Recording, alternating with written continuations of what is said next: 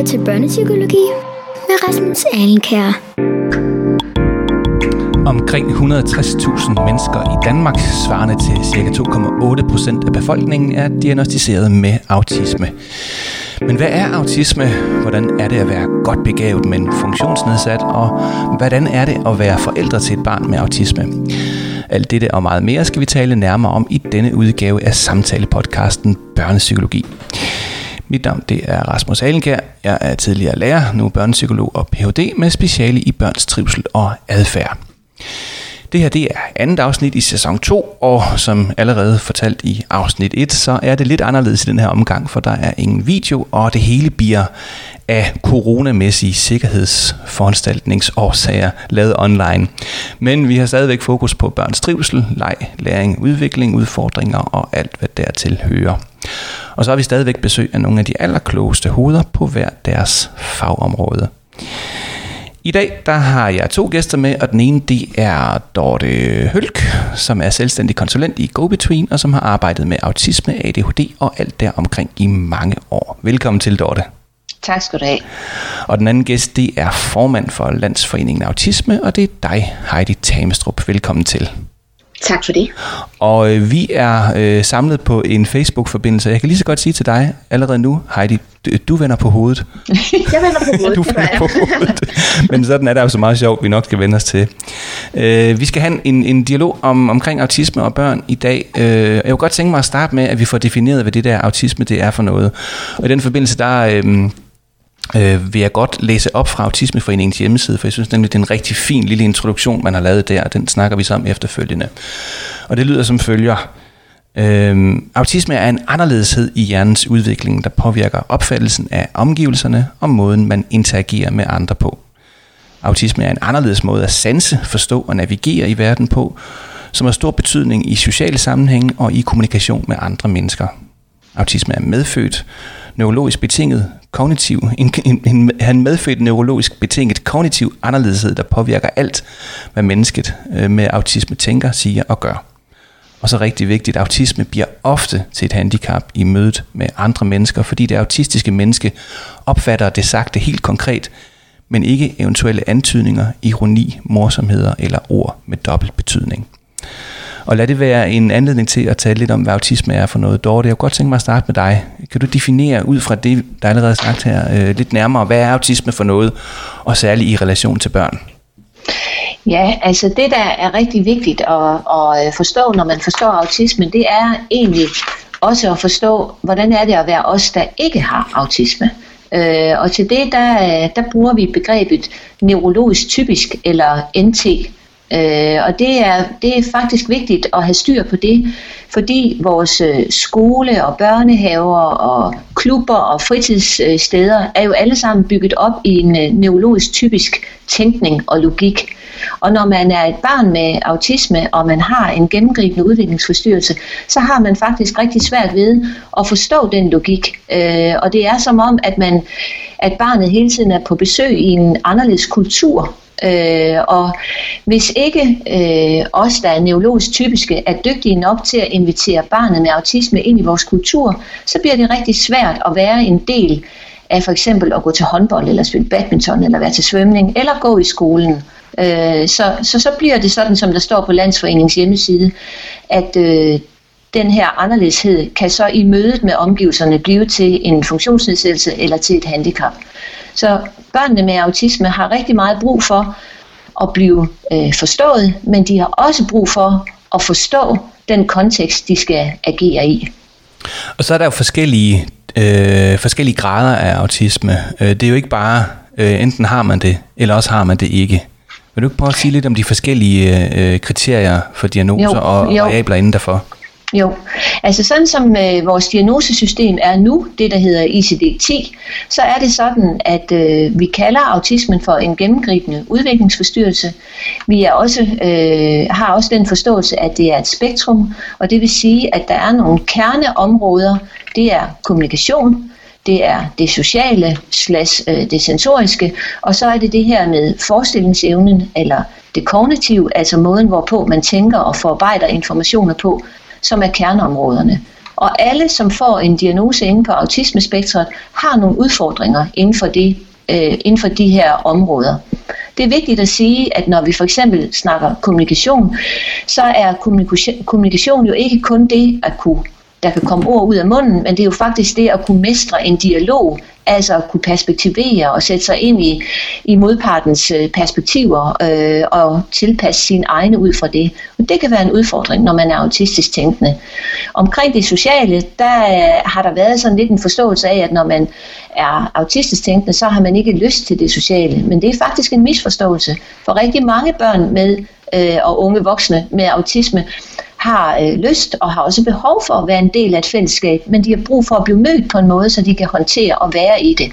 Og den sidste del, den med forestillingsevnen, det er den, der udfordrer os rigtig meget, fordi det er den, øh, når, når et barn med autisme afviser en aktivitet og siger, nej, det gider jeg ikke, så skal vi faktisk ofte forstå det som, nej, det kan jeg ikke, for du har ikke forklaret mig godt nok, hvordan er det, øh, jeg skal håndtere den her situation, øh, du sætter mig i. Og når det så er sagt, så er der forskellige, sådan som vores diagnosesystem er nu, forskellige grader af autisme. Man kan for eksempel få diagnosen infantil autisme, og hvis man får den øh, diagnose, så kan man både være normalbegavet og øh, ikke øh, ikke normalt begavet. Ja. Øh, det der er med infantil autisme, det er, at øh, den gives, når man har en forsinket sprogudvikling. Man kan godt være øh, højt begavet og have øh, infantil autisme-diagnosen. For eksempel sådan en øh, kvinde som Temple Grandin har diagnosen infantil autisme, og hun var jo sent til at lære at tale, men er jo i den grad højt begavet. Øh, øh, så er det øh, rigtig vigtigt det her med at, øh, at forstå, øh, at øh, øh, der også er diagnosen for eksempel Aspergers syndrom. Og Aspergers syndrom, det er en diagnose, hvor at øh, man øh, som forudsætning for at få den, skal være normalt begavet. Øh, og så har man nogle særlige interesseområder, og så har man også haft en sprogudvikling, som har været almindelig. Øh, der har været lidt en, en tendens til, at vi har tænkt, at da Asperger-diagnosen kom ind i diagnosesystemet, så var det bare sådan en mild form for autisme. Og det har man fundet ud af nu. Det kan næsten ikke være mere forkert. Øh, så er der også en diagnose, der hedder GUA, GUA, som står for gennemgribende andet. Hvis man har en GUA-diagnose, så er man faktisk særlig sårbar over for stress og for, øh, for øh, forandringer i, øh, i ens øh, kontekst og kan få nogle voldsomme nedsmeltninger. Øh, og man kan faktisk godt måske være lidt mere socialt kompetent, men man kan have svært ved at holde til, at man, at man har de kompetencer. Øh, det, der er vigtigt at sige, det er, at vi får snart et nyt diagnosesystem. Vi skal lære at sige autismespektrumforstyrrelse, og så skal vi lære at forstå øh, autismen ud fra øh, tre forskellige funktionsniveauer. Øh, og det bliver lidt interessant. Det bliver både godt og skidt, når vi får det her nye diagnosesystem.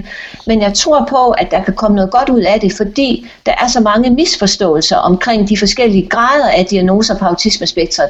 For eksempel hører jeg stadigvæk øh, socialrådgiver, der siger, ja, han har jo Aspergers syndrom. Jeg ved ikke, om det også er autisme. Og det har, det har, det, det har jo været på diagnosesystemet siden 93. Og så skal vi måske også lige inden, at vi, øh, vi skal til at tale med, med Heidi her lige om lidt, sige, der er jo også ofte det, der hedder komorbiditet indover. Det vil sige, at man, man, når man har autisme, ikke bare har autisme, men måske også noget angst og nogle andre ting. Vil du ikke lige sætte ja. et enkelt ord på det? Jo, det vil jeg. Altså, øh, vi bliver mere og mere opmærksom på, at en, en vigtig komorbiditet, det er faktisk opmærksomhedsforstyrrelser. At øh, rigtig mange med autisme også kan have enten ADHD eller ADD, Øh, og det kan vi godt øh, overse, øh, fordi vi har fokus på enten på autismen eller på ADHD'en. Så vi skal være opmærksom på det her med øh, betydningen af måske at kunne have ADHD eller ADD øh, oven i sin autisme.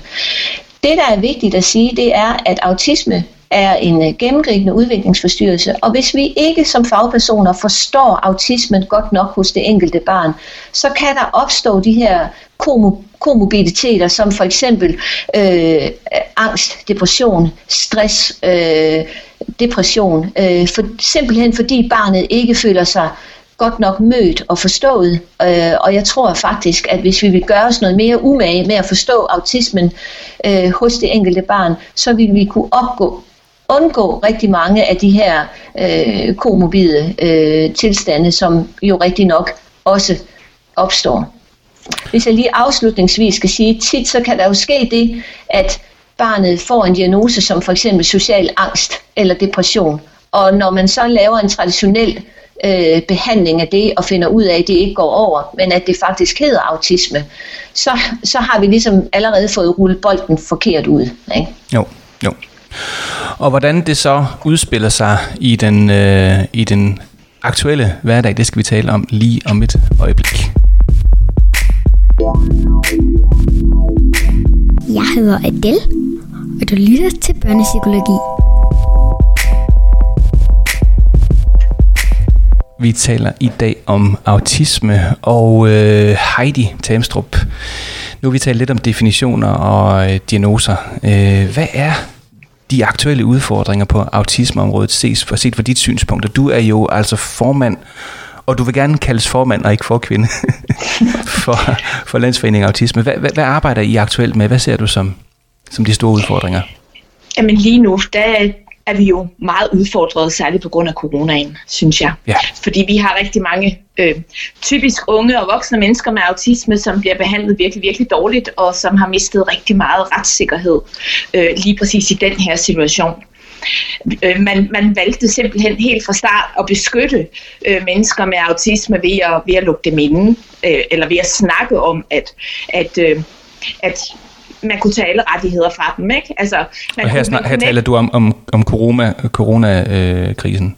Ja, coronakrisen, ja, ja det godt, synes jeg også, jeg sagde. Ja. Nej, jeg vidste bare ikke, om du var sådan helt tilbage i historien, men specifikt. Nej. Ja, godt, godt. Undskyld. Nej, ja. nej, nej. Du fortsætter altså, bare. Det, det, det, det første, man ligesom tydede til, Ja. da, da, da corona blev aktuelt, det var, at, at øh, vi kunne lukke de her mennesker inde, og vi, kunne, og vi kunne nægte dem at få besøg af andre, også i deres eget hjem, hvor de jo betaler husleje ligesom alle andre mennesker. Altså man valgte ligesom at bruge en hel masse tiltag og begrænse dem på alle mulige måder, der, ja, der faktisk kunne lade sig gøre. I stedet for at bruge for eksempel, altså i stedet for at, at at spørge nogle af dem, der ved noget om autisme, hvordan, hvordan skal man egentlig gøre, hvis man skal sørge for, at de her mennesker ikke bliver smittet. Og der har vi jo masser af øh, metoder, eller, eller bare i det hele taget øh, tænkemåder, altså etiske måder at behandle andre mennesker på, hvor man slet ikke behøver at begrænse. Men, men specifikt i forhold til børnene, sådan lige aktuelt i forhold til corona, ja. øh, hvad, hvad er så udfordringerne lige nu?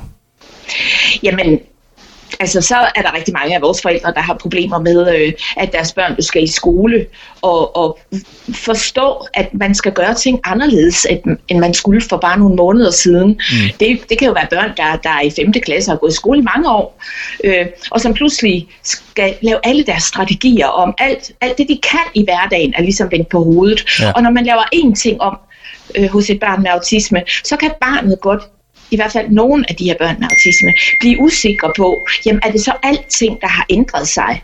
Når en lille ting er, ser anderledes ud, end, end, end den gjorde i går, øh, betyder det så, at alt er væltet, at jeg, at jeg nærmest ingenting kan, og skal bygge strategier op helt fra ny. Ja. Så det er en af de udfordringer, som jeg ved, mange af vores forældre sidder med. Øh, og vi har faktisk rigtig mange forældre, som også, som også bærger sig lidt ved at og, og, og putte deres børn i skole, altså sende dem i skole simpelthen, fordi de tænker, de tænker, at, at så, så skal de her barn til at, at, at lære en masse nye strategier. Og, og hvad vil der så ske, når så hverdagen kommer tilbage igen? Nu tror jeg så nok, at, at, at inden for de sidste par uger, så er der mange, der tænker, kommer hverdagen nogensinde igen? Altså, øh, og, og men i starten i hvert fald, det var det en kæmpe stor udfordring. Jamen, hvis jeg sender mit barn i skole, og vi så tre, om tre uger skal til at vende alting på hovedet igen, jamen altså, det, det skaber en masse konflikter derhjemme. Det, det, det, altså, man river tæppet væk under de her børn et stykke tid, hver gang man ændrer nogle ting. Ikke? Og der skal man i hvert fald være klar med en hel masse pædagogik og en hel masse Det tager, vi lidt, det, tager vi lidt, det tager vi lidt senere, men nu, nu, nu skal det hele ikke handle om corona, men, men det er jo et godt eksempel på, at, at det er jo en, øh, en børnegruppe, der har behov for forudsigelighed og for struktur, mm. Og også for høj grad, i, i langt højere grad end andre, tryghed øh, i forhold til genkendelighed osv. Hvis du, du skulle gå ud i et lidt større perspektiv, og ikke kun tænke på, på den aktuelle coronakrise, hvad er det så for nogle aktuelle udfordringer, vi står med? Der har jo været, øh, der er sket mange ting på børne- og ungeområdet i øjeblikket. Øh, inklusionsdagsordenen øh, er jo er jo meget tydeligt stadigvæk. Der har været skolereform, der har været andre ting. Mm. Øh, Ja, Ja, jeg har lige brug for at sige, Ja. at, øh, at det her eksempel med coronaen, der er kommet, den kan alle ligesom forstå. Ja, ja. Men i virkeligheden, så snakker vi jo om, at det kan jo også godt være, at der bare var en sol på dagsskemaet, og så regner det. Ja, Det er jo nok, altså i virkeligheden, ikke? Ja, det er jo ja. det samme, men, men Ja. alle os andre, eller alle dem, der ikke forstår så meget om autisme, eller ved så meget om autisme, der kan coronaen være et godt eksempel. Fordi Ja. der, er der, der er der sket noget for os alle sammen, der har forandret hverdagen. Ikke? ja ja. Men derudover så har vi jo et kæmpe stort problem i Danmark, der hedder inklusionsloven ikke, fra 2012. Der kom cirka på samme tid som vores skolereform. Og øh, skolereformen, den kastede alle boldene lidt op i luften. Nu skulle, øh, nu skulle børn være selvforvaltende, og man skulle interagere med, med civilsamfundet, og, og der skete rigtig mange ting i forhold til skolereformen, som gjorde, at, at igen trygheden og forudsigeligheden forsvandt fuldstændig fra autistiske børn, typisk, i de helt almindelige folkeskoler. Og det har jo afstedkommet, at i dag, der er det, der er det kun hver tredje slutter, der, der, er det, øh, der er hver tredje barn med autisme slet ikke i skole. Hvordan ser du det med den der selvforvaltende ting? Det forstår jeg ikke lige helt, Heidi. Nej, men at, at, at, øh, man skal arbejde i grupper og tage ansvar for egen læring og alle de her øh, ting, som Det har man jo, det har man jo også skulle før reformen, kan man sige. Og det har man også skulle før, men Ja. noget af det, som vi helt konkret har oplevet det ved, det Ja. er jo sådan noget med, at, at øh, hvor børnene tidligere havde et schema, for nogle børns vedkommende, så, så okay. galt sådan et schema, det galt et helt år. Mm. Man vidste nøjagtigt, hvad man skulle mandag, tirsdag, onsdag, torsdag, fredag. Man vidste, hvem man skulle sidde ved siden af, typisk faktisk i et helt år. Mm. Og hvorfor nogle klasselokaler man havde, og hvorfor nogle lærere, der hørte til de forskellige fag. Og sådan er det jo slet ikke mere. Altså vi har simpelthen forældre, der fortæller, at deres børn ikke får et skema. Og vi har forældre, der fortæller, at deres børn måske får et skoleskema øh, for en uge, ikke? Ja. af gangen. Og, og så når man jo ikke at indlære nogle rutiner, så når man ikke at indarbejde, så når man ikke at blive tryg, altså, og føle, at man kan noget, og ligesom inde i sit hoved sætte et lille flueben, hver gang man har gjort et eller andet, som man ved, man skal, og det er rigtig dejligt, fordi jeg, jeg ved, hvordan, altså, føle den, den der sikkerhed i, at, at jeg har faktisk styr på mit liv, og jeg, jeg ved godt, hvad der bliver forventet af mig lige nu. Og man kan sige, det, det er jo heller ikke 100% nyt i forhold til skolereformen, men der er i hvert fald kommet langt mere fokus på nogle af de der strategier med eksempelvis selvforvaltningsgruppearbejde og opbrydning med, med skoleskemaet osv. Øh, Dorte, din kommentar på det her? Ja, men det er fordi, jeg synes faktisk, at, øh, at noget af det, som vi øh, måske øh, har gjort, øh, hvad skal man sige, i et lidt skævt perspektiv, det er, at vi er kommet til at behandle inklusion, som om det var integration. Øh, og med det mener jeg, at øh, hvis vi taler om integration, så taler vi jo om på lige vilkår. Øh, og at øh, det blot handler om at have en stol i klassen, og så skal det hele nok gå. Men hvis vi Integration snakker om... kom, betyder jo simpelthen at forene uden at forandre. Ja, ja lige Ikke også? præcis. Fra det græske integra. Ja, Ja. ja. ja. Og hvis vi snakker om inklusion, Ja. så snakker vi om at møde mennesket der, hvor mennesket er, og tilpasse konteksten efter mennesket, ikke? eller efter personen. Og noget af det, der er rigtig svært, det er faktisk, når et øh, barn med autisme skal fungere i en skolekontekst, Altså for eksempel, når man laver specialklasser i en almindelig skolekontekst, hvor klokkerne ringer, og hvor skolen ændres, og hvor der er mange børn osv. Så der har man simpelthen øh, ikke forstået at møde børnene med autisme ud fra deres forudsætninger. Der har man alene haft et fokus på, hvis de er normalt begavet, så skal de sandelig da ikke ekskluderes fra det almindelige skolesamfund. Nej, så skal de sandelig øh, være en del af det. Men der sidder alt for mange børn med autisme, som faktisk oplever eksklusion i inklusionens hellige navn, ja. hvis man kan sige det sådan. Er det det, du kalder for en tjusket tilgang til autisme? Ja, det er faktisk en tjuske tilgang, Rasmus, fordi Vil det du ikke er sige det lidt om det? Det synes jeg er et godt, Ja, interessant altså, ord. Når jeg, når jeg taler om en tjuske tilgang, så er det det her med, når vi ikke vil tage alvorligt, at vi bruger masser af penge på at udrede og diagnostisere øh, børn. For det gør vi jo med det for øje, at et barn ikke var i trivsel. Med diagnosen, der får vi nogle perspektiver på, ikke en sandhed, men nogle perspektiver på, hvad kunne der ligge til grund for, at det her barn ikke var øh, i trivsel, og hvad er det så, vi skal gøre for at få barnet i trivsel. Og der bliver vi simpelthen forsjusket, når jeg møder fagpersoner, der for eksempel siger, jamen jeg vil gerne møde barnet først, inden jeg læser papirerne på det. Øh, eller øh, det, der står i diagnosen, det, nu, nu er man jo ikke sin diagnose, men er jo først og fremmest et barn. Men det er jo en forkert efter min mening, og en tjusket opfattelse i forhold til det her med, at vi faktisk er et samfund, som, som har valgt at bruge diagnose, diagnostiseringen som et redskab til, at vi kan få en forståelse og en viden så vi kan hjælpe nogle børn. Og paradoxalt nok, så er det jo sådan, at når vi ud, ud, af, eller ud af inklusionen, eller samtidig med den, så kom jo hele den her anerkendte pædagogiske tilgang, og at vi skulle møde hinanden i øjenhøjde. Det er jo sådan meget kirkegårdsk faktisk på mange måder. Ja. Men, ja. Når, men når det så ikke går, som vi forventede det gik, så skal vi faktisk til at fejlbeskrive og diagnostisere. Det er sådan vores, vores ja, struktur præcis, omkring problemet ja. er. Ikke? Ja. Øhm, det, det, det er ganske paradoxalt, at vi skal tænke positivt, men hvis vi vil have noget, så skal vi tænke negativt, ja. for derefter tænke positivt ja. igen. Ikke? Så hvis vi kigger sådan lidt overordnet set, så vil vi sige, som du siger Heidi, der er i øjeblikket øh, en, en udfordring med det, som corona har medbragt sig, nemlig øh, opbrud i, i de vante strukturer for usigeligheder. Og så er der også et større strukturelt problem i, i, i og med, at inklusionsloven kan være svær at implementere. Og øh, nu er der faktisk ikke nogen af jer, der har nævnt det der med ressourcerne, men det kunne jo også være noget, øh, vi kunne snakke om sidenhen. Lige om lidt, der skal vi snakke om, hvordan det er at være forældre til et barn med autisme.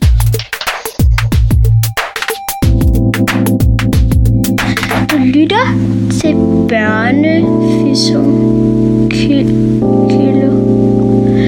Børnepsykologi med Rasmus Alenkar.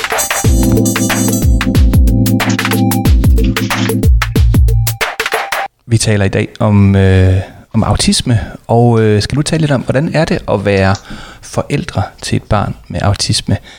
Heidi, du er jo faktisk forældre til børn. Du har to børn, ikke også? Er det ikke sådan, det er? Jo, det er rigtigt. Jeg har ja. to børn. Jeg kan har en pige og en dreng.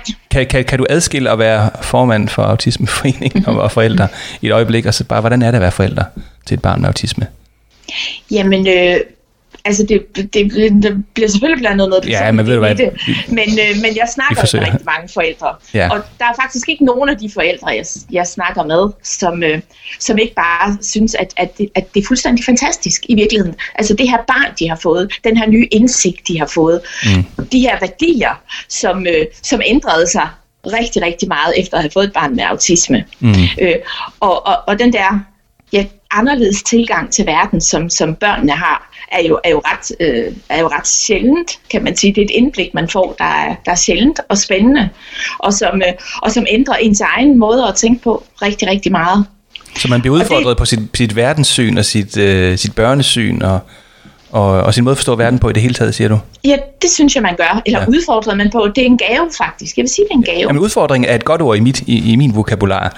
Det, ja. så, så bliver man sådan udfordret i mangel på bedre ord. Ja. Så, så det er ja. den positive side af det. Ja, men så er der jo også mødet med, med virkeligheden og omverdenen, ja. og det kan godt være rigtig svært, og det vil jeg sige, det, det har det særligt været her øh, været her inden for den sidste, den sidste 10-årsperiode. Okay. Øh, nu har jeg jo været i gamet i lang tid. Mine, mine børn er, er i 20'erne. Mm. I hvert fald den ene af dem er. Øhm, og, øh, og det jeg ser som, som, som udfordring ved at være forældre, det er, at man mere end nogensinde før, i hvert fald som jeg har oplevet det, øh, skal kæmpe øh, for barnet, altså øh, og imod systemet, hvor, hvor vi jo ellers ser på, på det danske velfærdssamfund som, som nogen, der hjælper og understøtter os og kompenserer os, mm. når, når, der er nogle, øh, når der er nogle udfordringer. Øhm. Så man har den her, den her helt nye virkelighed, og det, helt, det her helt, den her helt nye mulighed for at se verden på en, på en anderledes måde, og så møder man så omverdenen, hvor, hvor man faktisk, i stedet for at, at gå på opdagelse, så skal man faktisk gå i, i kampmode. Så oplever man jo hver eneste dag som forældre, at der er nogle ting, der kan lette barnets, hvad kan man sige, det kan både være indlæring, men det kan også være at lette øh, ting i hverdagen, måder man kan gøre ting på, ting som, som på en eller anden måde kan, kan, kan jeg kan gøre, at, at, at barnets liv bliver lettere. Også selvom det hver dag måske skal i børnehave eller i skole og bliver konfronteret med, at den måde, det selv gør alting på, uanset hvor fornuftigt det virker, både for, for barnet selv og for dets forældre, så, så bliver det opfattet som ikke rigtigt. Okay. Det oplever de her børn jo rimelig hurtigt faktisk. Det er jo den, den, en del af den type opgave, du har, Dorte. Er det ikke rigtigt? Mm-hmm. Du arbejder jo. med forældre i sådan noget her. Vil du sætte et par ord på det? Altså, jeg kan i hvert fald godt følge øh, det Heidi hun siger med, at, øh, at forældre selvfølgelig elsker deres børn, som deres børn nu engang er, men det er alt det omkring det at have et autistisk barn, som er en kæmpe udfordring. Mm. Og det er, øh, jeg oplever rigtig mange forældre bliver mødt øh, med mistro øh, fra øh, omgivelserne i forhold til, øh, handler det nu ikke bare om, at du forkæler dit barn lidt for meget, eller handler det ikke om, at øh, du skal bare sige, øh, øh, altså være lidt mere konsekvent, eller øh, det kan jo ikke passe, at han ikke øh, kan gå i strømper, fordi der er en søm på, eller altså den her manglende øh, øh vilje til at forstå, at øh, her er faktisk nogle forældre, som har nogle børn, som har nogle helt særlige forudsætninger, øh, og det er tit, at forældrene faktisk øh, bliver rigtig ensomme, fordi der ikke er, altså deres problematikker ligner ikke øh, de problematikker forældre til neotypiske børn har. Og det vil sige, at de kan ikke søge råd og vejledning i familien, som andre kan, fordi det, det er som regel helt, helt skævt. Øh, jeg synes også, altså det Heidi hun siger med, at øh, der er sket noget inden for de sidste 10 år. Der er sket noget, efter vi nedlagde amterne. Øh, der er ja. simpelthen sket øh, noget, fordi at øh, kommunen er eneste indgang.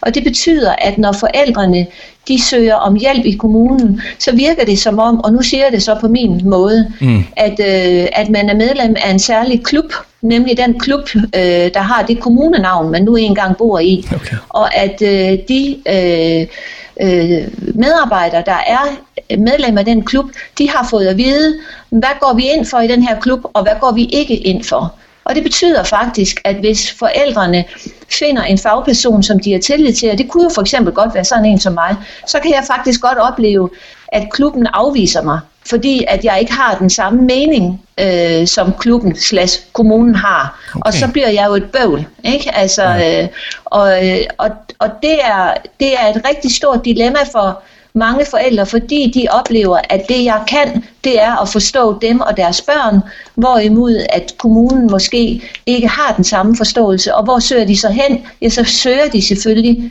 øh, hen imod der, hvor de bliver forstået. Og en, en sidste ting, jeg måske lige skal sige i den her runde, det er, at, øh, at nu har jeg jo haft, øh, altså været selvstændig i en del år, og jeg jeg havde aldrig troet, at jeg skulle være øh, selvstændig. Jeg havde altid troet, at, øh, at jeg skulle arbejde i det offentlige og give den øh, service, som jeg giver nu som selvstændig. Og det er faktisk på en måde lidt skræmmende at se, hvordan der er brug for sådan nogen som mig, fordi at forældrene oplever, at de ikke kan få den rådgivning og vejledning og støtte i det offentlige system, ja, okay. som de egentlig ja. har betalt skattepenge for at kunne få. Ikke? Mm. Hvis vi skulle tale lidt om, øh, om de konse- eller fam- familiære konsekvenser, det kan have at have et barn med autisme. Nu siger du for eksempel, de, de kan godt gå hen og blive ensomme. Det kan jeg i hvert fald genkende for de, de sager, jeg har arbejdet med. Mm. Hvordan er det med skilsmisse, konflikt og, og, og den slags? Øh, jeg ved ikke, hvem af jer, der har lyst til at Nej, det. det er, det er, ja det er faktisk øh, øh, lidt interessant, det der med skilsmisse, fordi på et tidspunkt, og det er ved at være nogle år siden, men der, der undersøgte jeg ligesom, om der lå nogle tal på det.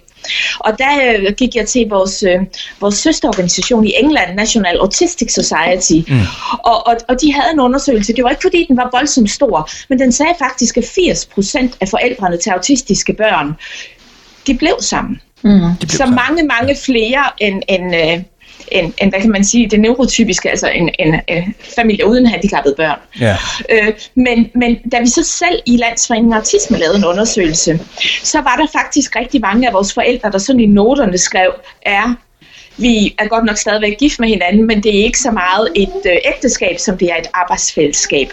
Og det gik ligesom igen, det blev så beskrevet på, på flere forskellige måder selvfølgelig, men, men men man bliver simpelthen sammen, fordi at, at, øh, at man måske tænker, jamen vi kan ikke gå fra hinanden, fordi der er ingen af os, der kan have det her barn alene. Okay. Øh, men der er vi så igen, det er jo ikke fordi, at autistiske børn er, er, er hverken voldsomme eller opfører sig fuldstændig, altså har en adfærd, der er fuldstændig forfærdelig eller noget som helst. Det handler igen om, at hvis barnet ikke får den rigtige hjælp, ikke får den rigtige support fra samfundet omkring det, det kan være daginstitution, skole og alt det her, jamen så, så, så er der nogle udfordringer, og de kommer typisk til udtryk hjemme. Jeg ved ikke lige, hvad det er, der larmer i baggrunden. Hvem, hvem er det hos? Det er, nej, det er sirenerne. Det er sirenerne? De, de, ja, ja så det kan vi ikke gøre noget ved. Ja, ja, det er sådan, det er. Ja. Lige ganske kort kommentar for dig, Dorte. Øh, Jamen altså, øh, jeg tabte næsten helt tråden med det der. Hej, det var lige, bare lige det sidste, du ja, sagde. Det der med øh, altså skilsmisse og, og, og, og forældreliv og, og, og samliv, ikke også? Ja, Øh, jeg synes i hvert fald også, at, øh, at jeg oplever, at, at forældre kæmper sammen. Øh, mm. Men jeg oplever også, at det er at det er det her arbejdsfællesskab, at de, de deler nogle opgaver ud på hinanden, øh, og at øh, øh, det er det er tit en af forældrene, som kommer til at bruge nærmest hele sit altså 10-15 år sit arbejdsliv på at være hjemme ved barnet med autisme, og, øh, og så sker der virkelig nogle ulykkelige ting, når barnet bliver 18 år, fordi så er forældrene jo altså i den grad dømt ude af arbejdsmarkedet, og det er svært at komme tilbage igen, og det er jo egentlig nogle sociale problemer, vi selv skaber, Ja. øh, Ja. fordi at øh, det ikke lykkes os at lave et skoletilbud, som, øh, som vores børn med autisme kan være i, øh, og det synes jeg virkelig, virkelig er både skræmmende og faktisk også en smule sjusket, Rasmus. Ikke? Altså, Og, ja. lad, og lad det være, være overgangen til den næste sektion, hvor vi skal tale lidt om skoleliv.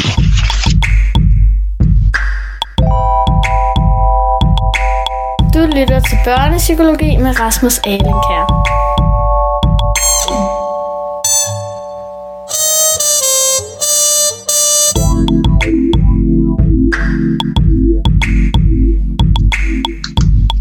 Det er ikke helt nemt at få undervisningen til at fungere, øh, end ikke i en, en inkluderende virkelighed, hvis man har et barn med en autismespektrumforstyrrelse. Øh, inden vi gik i gang med at optage her, så, så stillede jeg spørgsmålet der. Lad os sætte fokus på, hvornår, hvornår er det, det kommer til at fungere. Og Heidi, der var du lidt mistroisk og sagde, det, det, det er der ikke så meget af, men der må være lidt alligevel. Øhm, uanset, hvad er problemer, og hvad er, hvad er øh, hensigtsmæssigheder, når det nu handler om børn med autisme og undervisning? Øhm, Altså i, i hvert fald, så, så synes jeg, at, øh, og nu var jeg, jeg var jo hurtig selv øh, til at sige inklusion og Ja, ja, ja. inklusionsdagsorden og sådan noget, Ja. men i virkeligheden så har vi ikke rigtig noget, der ligner inklusion i Danmark. Det er i hvert fald ganske, ganske få steder, okay. at jeg hører om det. Øhm, og sidst jeg var ude et sted og, og havde fået opgaven, at jeg skulle fortælle om inklusion, der virkede, øh, det er godt nok ved at være, være et års tid siden, eller et par år siden, så gik det tre måneder, og så havde det barn, jeg talte om, hvis forældre havde sagt, at det barn mente, de virkelig var inkluderet, og det var en rigtig god historie, øh, så havde barnet begået selvmord. okay. Nej. Ja, så det jeg har holdt op med, jeg har holdt op med at, at, at gå med på den der dagsorden, feel good, og vi skal fortælle gode historier og få dem til at sprede sig. Jeg tror ikke på det, jeg tror vi er nødt til at adressere øh, udfordringerne og problemerne, og at der faktisk er rigtig, rigtig mange børn i Danmark, der har det virkelig, virkelig skidt, og, øh, og ikke får det skoletilbud, som de har ret til. Men der kan man sige, det er jo ud fra en, en politisk og en strukturel øh, perspektivering, at der er i hvert fald nogle, nogle vældige udfordringer. Men hvis nu det er, at undervisningen skal lykkes, så det kan jo så godt være, at det er i et, øh, et særligt tilbud. Hvad er det så for nogle, nogle pædagogiske strategier osv., der skal bruges, Dorte? Hvad, hvad er det, der skal til? Jamen for det første, så skal der en, øh, en ydmyghed til i forhold til at forstå, at børn med autisme er forskellige. Øh, og det betyder, at når man øh, har en klasse, hvor der er flere børn med autisme, så kan man ikke bare på væggen hænge et fælles schema op, som alle børn skal bruge. Nej. Altså, så det her med at arbejde med en individualiseret tilgang, det kan simpelthen ikke siges nok gange. Mm. Øhm, og det er altså lige så vel som vi har nogle, altså når vi laver diagnosen, der er nogle kernesymptomer på autismen, så er der også nogle, nogle, øh, nogle øh, hvad hedder det, metoder, som vi ved kan være øh, gode at bruge, men de skal bruges individuelt. Det vil sige, visualisering, det er en af, af, af tingene. Og det, visualisering er ikke et piktogram eller en tegning. Det kan lige så godt være tekst, som det kan være en videofilm. Eller, øh, altså det kan, visualisering kan være rigtig mange ting, og man kan visualisere start og slut på en time, så børnene ved, hvad er det, der er på spil her så er det det her med at lave instruktioner til børnene. Øh, nu har jeg her i, i øh, altså, talt med en del forældre, som har fået materiale sendt hjem fra skolen. Så får de bare sådan et sølle ark med regnestykker på, men der er ikke et eneste medfølgende ark om, hvordan er det, man laver den her, hvordan, hvordan måler du et rumareal ud, eller hvordan, så, så det her med, at børnene så lærer, at når de skal lave opgaver, så skal de spørge en voksen, i stedet for at vi lærer dem, når du skal lave opgaver, skal du kigge i manualen. Altså det her med at bruge systemer og strategier, det er også en rigtig vigtig øh, ting. Og så tror jeg, at at noget af det, der også er øh, galt, det er, at øh, lærere og pædagoger simpelthen ikke er, er godt nok uddannet. Og det betyder, at øh, de indimellem øh, er for uambitiøse i forhold til børnene. Altså det her med, at de ikke tør at øh, udvide fagpakken, eller fortælle dem, øh, øh, hvad skal det her gå ud på, eller lave en test, eller altså det her med at være tydelig, folk kortet ud og fortælle, hvorfor går du egentlig i skole, og hvad kan, det, hvad kan du bruge det her til? Og når man er ikke selv kan altså har forskningsevnen til og kan regne tingene ud, så bliver det rigtig svært. Og, øh, og der skal vi tænke på, at øh, det du selv sagde, Rasmus, med, at man kan være godt begavet, men så kan man have nogle kognitive forudsætninger, mm. som, er, øh, som gør, at ens øh, udvikling er forsinket. Og det vil sige, at man modenhedsmæssigt ikke er klar til at tage det ansvar, der måske svarer til, at man går i 8. klasse eller i 6. klasse. Så den måde, lærerne skal lave undervisning på, skal jo både være på et fagligt niveau, der svarer til IQ'en, og så på et, øh, et, et, et kognitivt niveau, der svarer til den modenhed, det enkelte barn har i forhold til at kan gribe undervisningen an. Og for mange børn kommer til at sidde hen i skolen med hætten over hovedet og sige, jeg vil ikke, eller jeg kan ikke, og så begynder de at gå hjem, og så får vi den der store øh, pukkel af børn med autisme, som ikke går i skole, yeah. Øh, yeah. og så har vi den negative spiral, ikke? Som jeg ser det, så, øh, så jeg kan godt dele din, din skepsis, Heidi, at, øh, at det kan godt lyde som om, man skal bare undervise på en, en særlig måde, og så kan det også lykkes for børn med autisme. Øh, som en, der kommer rigtig meget ud i, øh, i, i virkeligheden, så vil jeg sige, de gange, hvor det lykkes, der er der også det på spil, at man underviser på en måske lidt mere visuel øh, måde, og at man er, er, er fokuseret på forudsigelighed, rutiner den slags der. Men så er der også ofte, ofte, ofte også det på spil, at der er en ekstra ressource på. Fordi at de her børn har, har netop behov for en, en individualiseret tilgang i nogle tilfælde, men den kan bare ikke altid forudsiges. For nogle gange har vi nedsmeltning, eller nogle gange så er det for meget, eller nogle gange så er der et eller andet, man ikke har forstået. Og fordi der samtidig også er en almen dag, øh, undervisningsdagsorden, hvor, hvor, hvor der er et højt forventningspres for forældre og for børn, om man skal lære noget, for der kommer den her nationale test, jamen så er der ikke tid til at stoppe op, eller, eller man vælger i hvert fald fra at gøre det. Mm. Og så kommer de her børn i, i klemme.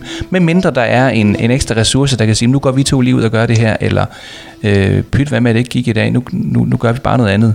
Så mm. jeg, jeg kan se helt klart, at der er en sammenhæng mellem, det ser ud til at fungere, når der er mulighed for individualiseret tiltag, mm. og de hænger også ofte sammen med en ekstra mm. ressource. Hvad, Heidi, hvad, hvad, hvad tænker du om det? Jamen jeg tænker, at, at, at der er jo rigtig mange ting, man skal kunne i forhold til at undervise de her mm. børn og forstå dem og møde dem. Men, men der er også, altså konteksten spiller bare voldsomt meget ind. Ja. Og de her børn, de kan jo opbruge al den energi, de har til en hel dag ellers. Altså, de kan spise sund morgenmad og have alt det med, der skal være i skoletasken. Men hvis transporten ikke fungerer, hvis den er voldsomt forsinket, eller de får nogle dårlige forklaringer, eller, eller chaufføren kører en anden vej, end han gjorde i går, eller der kan være så mange forskellige ting, der kan ødelægge det. Ja. Og, og, og, og der, skal man, altså der, skal man, der skal man vide, at, at, at man skal være fremlænet, ikke, og have styr på tingene, så man ikke får brugt al barnets energi allerede der. Ja. Øh, og så kan det være, at der er ustruktureret frikvarter. Altså, der kan være så mange andre ting, der kan gå galt. Yeah. det, det er simpelthen ikke bare nok at være to lærere, eller, eller have den helt rigtige måde at undervise på. Og der er netop den ting, som vi måske nogle gange overser, det er, at jamen, autisme det er ikke noget, man har fra 8 til, til 9.30, så holder det op, mens der er frikvarter, og så starter det igen fra klokken 10 af, eller, eller ADHD, ja. eller hvad det nu er. Ja. Også, det er jo sådan set ja. noget, man har hele tiden. Og det er jo oftest også i de der lidt øh, ustrukturerede, især de socialt ustrukturerede sammenhæng, at der begynder øh, stressen at melde sig. Og den fortsætter jo så ind i den følgende lektion. Dorte, du, du ligner en, der kan ja, men det, er for, ja, men det vil jeg nemlig. Det er fordi, vi, når, vi, når vi snakker her, så, så snakker vi jo, altså vi kan gå i almen skole og være enkelt inkluderet der. Så kan mm. vi lave øh, specialklasser, som jo er en del af almen skolen. Det vil mm. sige hele den skolekontekst med frikvarter og, og gå ud og lege og gå ind i skolen, hvor alle øh, de andre børn også er der osv. Øh, og øh, undervisningen er måske dobbelt lektioner eller mm. altså med mange brud. Og så kan vi lave specialskole, hvor vi kan lave heldagsskole, hvor vi kan øh, have øh, frikvarter og undervisning til at gå hånd i hånd. Og det er jo rigtig vigtigt det her med at være skarp på øh, det, som Heidi siger med kontekstens betydning, fordi det er virkelig, virkelig øh, øh, en udfordring at skal sidde.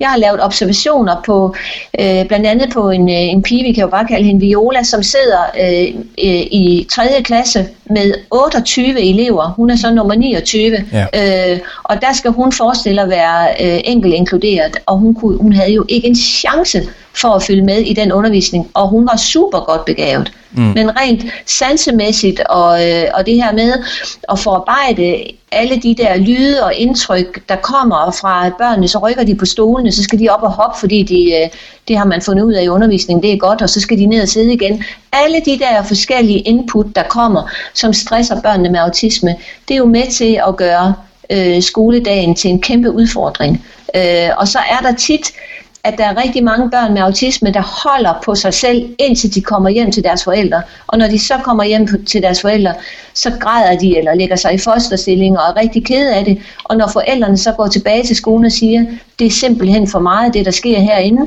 så siger lærerne, nej det er det ikke, for herhen der er hun glad og smiler. Ja, ja, ja. Øh, og det er rigtig det er rigtig trist, at man ikke stoler mere på den, de meldinger, forældrene kommer med.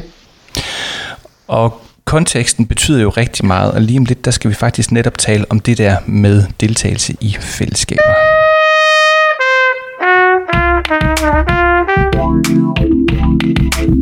Alle de seje voksne lytter til børnepsykologi. Så velkommen i klubben. Alle dem, der lytter til det her program, de er seje siger vores lille breaker i hvert fald. Og jeg skal huske at sige også, at hvis man synes, at, øh, at, at det, de der små breaks, de er sjove, og hvis man har et barn, der kunne tænke sig at indtale en lille en, jamen, så indtaler man bare sådan en, en lille hilsen på en telefon, og så sender man den til mig på en mp3-fil til øh, rasmusnabla.allenkær.dk, og så skulle det da ikke undre mig, om jeg skal se, om jeg kan få den, få den ind i en af optagelserne her fremadrettet. Øhm, det der med fællesskaber kan jo være noget af en udfordring. Nu har jeg øh, blandt andet, jeg kiggede lige igennem, hvad jeg havde på hylden af autismebøger eller bøger derom, øh, og fandt den her øh, Kathy Hoopman, øh, den uundværlige autisme-manual, hvad enhver lærer har brug for at vide, og den er udgivet på Frydenlund. Den kan jeg kun anbefale. Øh, I den er der en rigtig interessant øvelse, som jeg godt kunne tænke mig, at vi lige starter med at snakke om. For øh, der taler øh, de netop også om øh, det der med, at, at hvis de andre børn ikke forstår, hvem man er, så kan det være rigtig svært at være et barn med autisme. Og der er sådan en øvelse, hvor, hvor, hvor, øh, hvor der bliver anbefalet, at alle børn i klassen skal tage et stykke sandpapir ind på kroppen, et eller andet sted, hvor det ikke er særlig rart, øh, og så skal man bare øh, gå rundt med det og så skal man stadigvæk koncentrere sig helt vildt. Eller måske begynde at, at, at, at lave en, en forstyrrende lyd, eller øh, gøre et eller andet, der, der, der i hvert fald sansemæssigt forstyrrer. Og så skal man bede børnene om at, at, at koncentrere sig samtidig. Og så i talsæt, hvordan er det at, at have det på den der måde? Er, er det nemt? Fordi det er ofte sådan, at børn med autisme måske forstår at være i fællesskabet. Det synes jeg er en interessant øvelse. Hvordan oplever I det der med øh, altså børns forståelse for øh, at have en, der har nogle anderledes forudsætninger, forudsætninger i, i, i klassen? Hvad er jeres erfaringer med det? Altså jeg synes egentlig, at øh, jeg synes egentlig, at øh, neotypiske børn er ret rummelige, hvis de, hvis ellers vi tør at fortælle dem, hvad der er på spil. Ja. Altså øh, hvis vi tør at fortælle dem, hvad det betyder, at øh, de har en klassekammerat, der har autisme, øh, ADHD eller andet. Altså, øh, øh, men der er jo tit sådan en, øh, en berøringsangst for at turde sige noget, fordi at øh, vi, vi, skal, vi er jo alle sammen øh, forskellige, og vi skal have lov til at være her osv. Og, og så er det, at det kan blive rigtig svært at forstå, hvorfor øh, at et barn med autisme kan få en, øh, en nedsmeltning. Så, så jeg synes, hvis, hvis vi tør at være øh, ærlige, og jeg har faktisk rigtig god erfaring med for de ældre elever, altså dem, som går på gymnasiet, der har autisme, at jeg laver bodysystemer, hvor jeg finder øh. NT'er, som har lyst til at, at være body for en person med autisme, og det fungerer bare rigtig fint, og det kan også udvikle sig til venskaber. En, en ting, jeg synes, der er rigtig vigtigt, og som har været sådan lidt en trend inden for, for min faglige verden, det er, at øh, vi har skulle lave social træning, øh, og vi har skulle øh, lære børnene nærmest at være neotypiske, og det strider alle steder på mig, fordi når man mm. snakker om, at der er et barn, der har så anderledes forudsætninger, så er det ikke fair over for barnet, over for forældrene eller over for omgivelserne og bilder selv ind, at vi kan træne dem til øh, at blive neotypiske, at vi kan træne dem til at fornemme det, de har så svært ved at fornemme. Og når vi for eksempel snakker om, at vi skal lære små børn øh, sætninger, der hedder, vil du lege med mig? Øh, så er det jo sådan en teknisk ting, som man godt kan lære, men man, har, man kan ikke på skrivebordet lære følelsen af en afvisning. Nej, det vil jeg ikke, eller så skal vi lege på min måde. Så det der med at være skarp på, hvordan er det, at man sondrer imellem træning, som kan være det her med at sige goddag og farvel og tak for mad, altså sådan nogle høflighedsting, og så læring, som kan være det her øh, interperceptionelle, altså det her med, hvordan er det, vi kan at interagere med hinanden. Og der skal vi simpelthen være skarpe på, at børnene med autisme, at vi ikke bilder dem ind, at de bare lige skal snakke med en fagperson, og så kan de få det lært i en fart. Ja, ja. De skal have lov til at være dem, de er. Vi skal simpelthen arbejde med, at de skal blive stolte over, at de er dem, de er, øh, og så skal vi klæde de neotypiske elever på til at tage imod dem. Og nu taler vi jo netop om det her begreb nedsmeltninger, og til de, der ikke ved, hvad det er, jamen så er det jo den her reaktion, man, man kan have, når man har øh, autisme. På, hvis man ikke man kan rumme øh, følelserne, eller man ikke kan rumme de sanser, der er med, så får man det her udbrud her. Og det er altså ikke at forveksle med et intentionelt raseriudbrud eller mm. ondskab osv. Det er simpelthen en, en overstimulering på en måde. Øh, og det kan jo godt være noget af det, som der kan være svært at håndtere i et fællesskab, Heidi. Øhm, når vi altså har et barn, der, der har nogle af de her nedsmeltninger her, så kan du godt mm. sende nogle, nogle angstbølger, eller i hvert fald nogle forbehold ud til den resterende flok. Øhm, dine erfaringer med det? Jamen, mine erfaringer med børn, der får rigtig mange nedsmækninger, så synes jeg, det handler om, at, at, og det gør det jo altid, så handler det om, at man skal have nedsat nogle af kravene til barnet. Eller barnet skal være i nogle, i nogle sammenhænge, som ikke, som ikke hvor, hvor det ikke skal bruge så meget energi simpelthen. Mm. Det kan jo godt være, at det er de andre børn, der skal, der skal lære et eller andet øh, for at rumme det her barn i fællesskabet. Øh, men oplever du, at, at, at, at, at det er en af grundene til, at, at børnene, at de, de øvrige børn har svært ved at acceptere og rumme øh, børn med autisme? Altså det, det, jeg har egentlig ikke så meget i forhold til de andre børn. Altså det, det synes jeg ikke. Jeg synes, det er de kontekster, vi sætter de her børn i, okay. som er problematiske. Og det, vi kalder inklusion også. Ikke? Ja. Altså, hvor, hvor vi kun tænker, jamen, hvad sker der, mens barnet er i skole? Men, men, men det, man aldrig undersøger, og, og, og der, hvor man ikke gider, altså det, det der ligesom ikke... Øh, ja, det der aldrig bliver snakket om, det er, at, at de andre børn, de mødes, når de har fri og laver alle mulige forskellige ting sammen. Altså ja. hvad der kan være af fritidsaktiviteter. Ja. Men barnet med autisme er ikke inkluderet i den del. Vi ser faktisk også øh, nogle skoler, at der er nogle, at, at, at der er nogle bestemte dage, de ligger, de ligger deres udflugter eller et eller andet på bestemte dage, fordi så, så, så er det lidt det samme som, at vi ser forældrene om, at, at, at, at, at at, at øh, der, ja, der, lige præcis den dag, der kan ske noget, som, som, som barnet med autisme ikke kan være en del af. Ja. Men så er man jo ikke inkluderet. Altså mm. man er jo ikke inkluderet, fordi resten af skoletiden, hvor barnet så måske godt kan være med, og, og måske dagen efter, der, der, der vil de andre børn jo have en, en, en fælles øh, ting, som de har lavet sammen, har haft nogle oplevelser, øh, have et fælles minde om nogle ting hvor, hvor barnet med autisme ikke kan være med. Så det vil sige, at det kan godt være, at der er nogle timer, hvor man, hvor man tænker af hensyn til barnet, at det ikke kan deltage, mm. men, men, men det rækker jo bare langt ind i den tid, hvor barnet også kan deltage, fordi de andre snakker om noget, man ikke har været en del af. Mm. Så, så det er jo en væsentlig pointe, at fællesskaber er noget, der rækker ud over selve skolefællesskabet. Og inden for mm. skolefællesskabet er der måske nogle ting, man kan håndtere. Det kunne også være nedsmeltning, og det kunne være så mange andre ting. Mm. Men fællesskaber er jo noget mere end det. Dorte, du vil kommentere på det? Ja, men det, vil, det er fordi, jeg, jeg har faktisk uh, samtaler med en dreng, der går i 8. klasse lige nu. Han har ja. været gået i almindelig øh, folkeskole, og øh, det blev alt, alt, alt for svært, og han endte hjemme i fosterstilling og var mm. totalt stresset. Mm. Han er så øh, kommet på en øh, specialskole, og øh, så snakker jeg med ham om det. Han går i klasse nu med, jeg tror det er fire elever. Så siger jeg, hvordan er det så at komme i en specialskole? Så siger han, i forhold til det med at være i undervisningen, kun at være fire, så er det skønt men i forhold til det sociale, så er det decideret forfærdeligt. Ja. Øh, fordi jeg går i klasse med tre øh, elever, der ligesom mig har rigtig svært ved at tage kontakt til hinanden og få snakket med hinanden, og det var noget af det, jeg fik i min folkeskole, det var fællesskab. Så noget af det, som, som jeg synes, vi skal, vi, altså det er virkelig komplekst, når vi snakker omkring det her med det sociale, fordi jeg oplever altså, at børn og unge har sådan en, et stort behov for at være med, men de har brug for, øh, at vi, at vi øh, tilrettelægger øh, lejen eller øh, aktiviteten. Øh, altså det skal være meget mere forældrestyret, øh, end, end vi ellers øh, gør. Ja. Men er det det, så kan vi faktisk skabe grobunden for nogle fantastiske venskaber. Jeg er vidne til flere unge, som har øh, børnehavevenner, altså neotypiske venner, som de kender fra deres børnehave, fordi forældrene har hjulpet dem med at bevare relationen Øhm, så, hvordan hvordan jeg ser du den der støtte der, når de bliver lidt ældre? Øh, for der, kan- Jamen, man, hvordan ser det er jo faktisk stadigvæk det der med at lave, og nu siger jeg i situationstegn, legeaftaler. Mm. Nu er det bare, vil du være sammen aftaler. Ja. Fordi det, der er svært for de unge, altså ham her, jeg snakkede med, han siger, jeg er så bange for at komme til at spørge, om der er nogen, der vil være sammen med mig, og hvis de så synes, jeg er en belastning, hvis ikke de har lyst, så så spørger jeg ikke. Så går jeg faktisk bare og venter på, at de skal spørge mig. Ja. Og hvis jeg så siger til ham, men ved du hvad, så kan de jo komme til at tænke, at du faktisk ikke er interesseret i at være sammen med dem.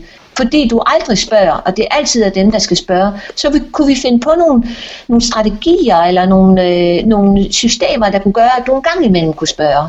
Og det handler jo rigtig meget om, at vi tør at snakke med børnene og de unge om, hvad er det for nogle præmisser, hvad er det for noget, der er på spil, når man har den der sociale interaktion. Og der synes jeg faktisk, både øh, de fagpersoner, der er i, øh, i det almindelige miljø, men, men faktisk også i specialmiljøet, er for dårligt klædt på til at hjælpe med at lave øh, noget, noget socialt, øh, sådan at øh, det, det ikke kun er, at man skal være venner med en autist, fordi man er autist, men man også kan, kan brede ud, hvis man har lyst til det. Jeg siger ikke, der er noget dårligt i at være ven med en autist, men jeg siger bare det der med at være opmærksom på fællesskaberne. Øh, det, det kunne jo være at gå i skydeklub, eller øh, svømning, eller hvad det nu kan være, men hvis man er... Øh, ikke er så god til at håndtere det der med at klæde om i omklædningsrummet, så bliver vi nødt til at få hjulpet og få lavet strategierne til, hvor er det, du skal lægge dit tøj hen, og hvordan skal vi sikre, at du, mm at du har øh, det hele med hjem, og du kan få en tjekliste på din telefon osv.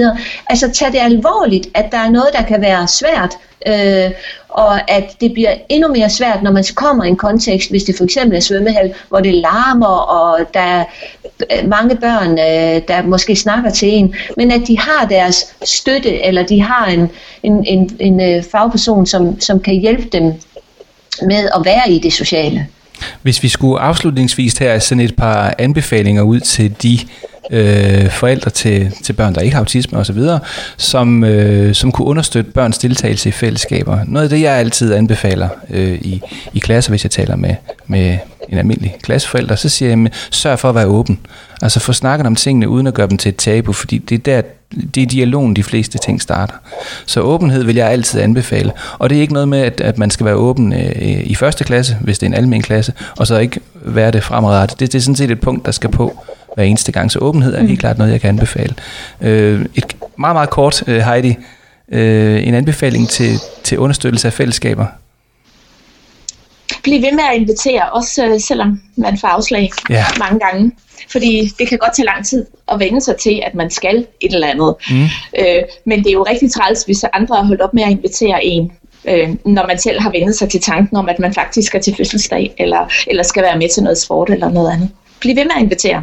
Det var et Bare det at få Ja, det var flot. invitationen, også selvom det er noget, man ikke har lyst til. Mm. Det er jo rart. Det er jo Ja. rart, at andre ønsker, at man deltager. Og det tager tid, og det kræver nogle afvisninger, eller det- der kommer nogle afvisninger, men pyt hvad med det, prøv igen.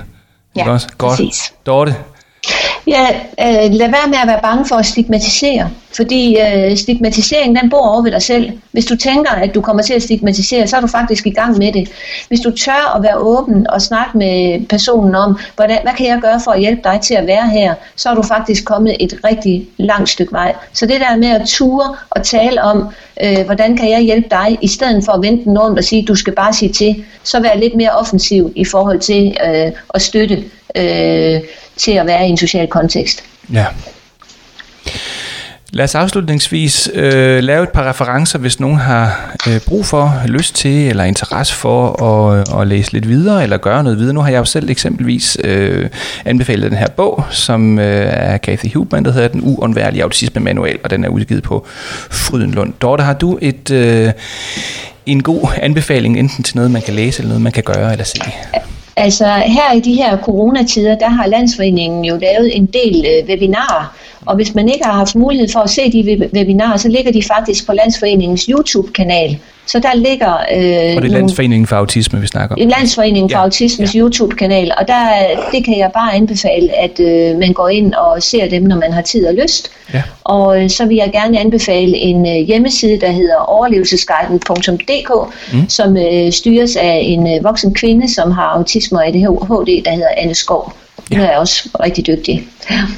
Tak skal du have. Så Heidi, en, En lille reference. Ja, jeg vil sige, hvis, øh, hvis man har, har øh, eller hvis man bruger nogle af de referencer, der allerede er nævnt, så er man rigtig godt hjulpet. Men jeg vil selvfølgelig også sige øh, autismeforening.dk, der kan man få svar på næsten alt. Det- Det... Eller, står der, eller står der, hvor man skal ringe hen. Det er faktisk en rigtig, rigtig god øh, hjemmeside. Og jeg synes, det skal til at være ordene for i dag. Vi kan ikke nå at snakke så meget mere, selvom vi sikkert godt kunne fortsætte lang tid nu. Så øh, tak til Dorte Hølk, og tak til Heidi Tamstrup, øh, og tak til alle jer derude, der har lyttet med. Vi mødes højst sandsynligt igen i næste afsnit. Det vil jeg da i hvert fald anbefale dig at gøre. Mit navn er Rasmus Alenkær. Jeg håber, vi snakkes ved. Indtil vi ses næste gang, så husk, at du har mulighed for at gøre dig bekendt inde på vores Facebook-side. Det er facebook.com børnepsykologi. Og husk i øvrigt, pas på hinanden ude i virkeligheden, og have det rigtig godt, til vi ses igen.